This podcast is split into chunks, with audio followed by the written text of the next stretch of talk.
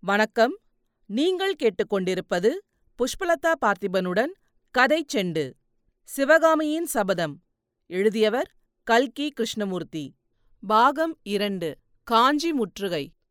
அத்தியாயம் முப்பத்தி ஒன்பது விடுபடகை.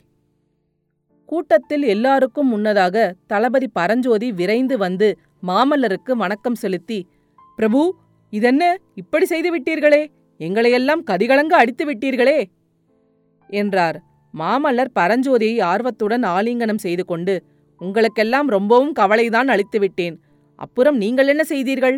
வெள்ளத்தினால் நமது படையில் சேதம் அதிகம் உண்டா? என்று கேட்க பரஞ்சோதி சூலபாணியின் அருளால் நல்ல சமயத்தில் எச்சரிக்கப்பட்டோம். அதனால் உயிர் சேதம் ஒன்றும் இல்லை எத்தனையோ விஷயங்கள் சொல்ல வேண்டும் பேச வேண்டும். வாருங்கள் பிரபு இந்த கோயிலுக்குள் சிறிது போய் பேசலாம் என்று கூறினார். இருவரும் கைகோத்து கொண்டு உற்சாகமாக நடந்து சென்று முன்கோபுர வாசல் வழியாக கோயிலுக்குள் பிரவேசிக்க பின்னோடு கூட்டமாக வந்த கிராமவாசிகளை கோயிலுக்குள் செல்லாதபடி வீரர்கள் தடுத்து நின்றார்கள். மாமல்லரும் பரஞ்சோதியும் அவ்விதம் குதூகலமாக பேசிக்கொண்டு போனதையும் சற்று பின்னால் மரத்தடியில் நின்ற தன்னை யாரும் கவனியாததையும் கண்ட சிவகாமிக்கு பெரும் மனோவேதனை உண்டாயிற்று. ஆயனரும் அவரோடு ரதியும் சுகரும் மட்டும் சிவகாமி நிற்கும் இடம் வந்தார்கள். இனிமேல் நீங்கள்தான் என் உண்மையான சிநேகிதர்கள் என்று கூறுவது போல் ரதியையும் சுகரையும் சிவகாமி தடவிக் கொடுத்தாள். முன்னால் சென்ற கூட்டத்தின் ஆரவாரம் சற்று அடங்கியதும் இவர்கள் மடத்தை நோக்கி சென்றார்கள்.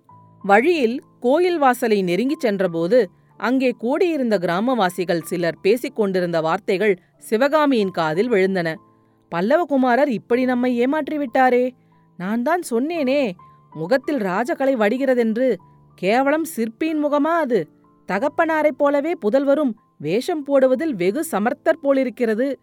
ஆயனர் குடும்பத்தை காப்பாற்றுவதற்காகவே இந்த வெள்ளத்தில் அகப்பட்டு கொண்டாராமே. என்னதான் அபிமானம் இருந்தாலும் அவ்வளவு தூரத்துக்கு போயிருக்க கூடாது. ஏதாவது அபாயம் நேர்ந்திருந்தால் பல்லவ சாம்ராஜ்யத்தின் கதி என்னாகிறது? மாமல்லரை விட பரஞ்சோதி பெரிய வீரராமே. அதெல்லாம் இல்லை. இரண்டு பேரும் சமம்தான். யார் சொன்னது? மாமல்லருக்கு சமமான வீரர் உலகத்திலேயே கிடையாது. பரஞ்சோதியை போர்க்களத்திற்கு சக்கரவர்த்தி அழைத்து போயிருந்தார். அதனால் அவருடைய வீரம் வெளியாயிற்று. மாமல்லர் முதன் முதலில் புள்ளலூர் சண்டையில்தானே கலந்து கொண்டார். அங்கே பரஞ்சோதி இருந்த இடம் தெரியாமல் போய்விடவில்லையா?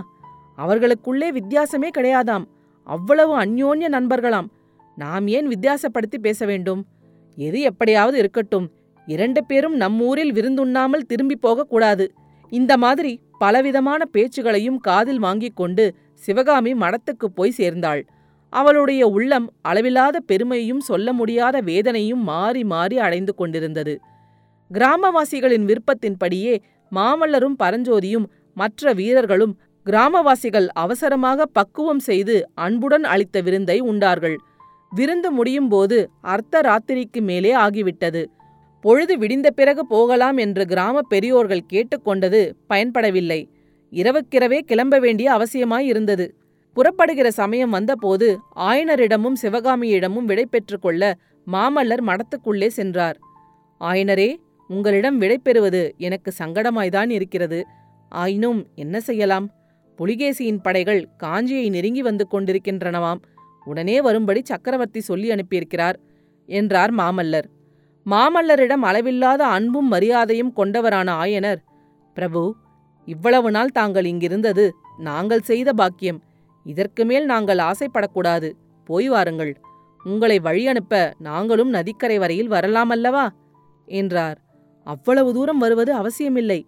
இஷ்டப்பட்டால் வாருங்கள் என்றார் மாமல்லர். மாமல்லர் சிவகாமியை நோக்கியபோது அவள் வேறு பக்கம் பார்த்து கொண்டிருந்தாள். அந்த அபூர்வமான காதலருக்கு மத்தியில் திடீரென்று ஒரு திரை விழுந்துவிட்டது போல் இருந்தது.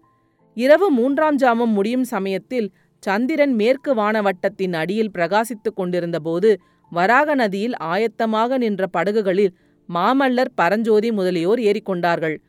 கரையிலே கிராமவாசிகளும் ஆயனரும் சிவகாமியும் நின்றார்கள். இத்தனை நேரமும் எங்கேயோ போய்விட்டு அப்போதுதான் ஓட்ட ஓட்டமாய் திரும்பி வந்திருந்த குண்டோதரனும் பின்னால் நின்றான். நதிக்கரையிலும் மாமல்லர் சிவகாமியுடனும் பேசுவதற்கு வசதி கிடைக்கவில்லை.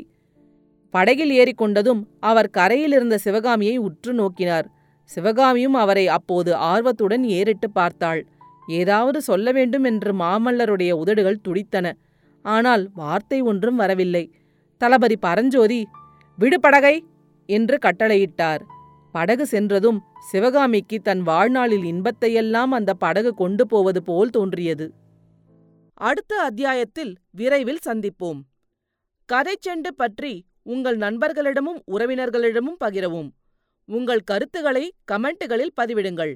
உங்கள் கருத்துக்களை கேட்க ஆவலுடன் காத்துக் கொண்டிருக்கின்றேன். நன்றி. நீங்கள் கேட்டுக்கொண்டிருப்பது புஷ்பலதா பார்த்திபனுடன் கதை செண்டு.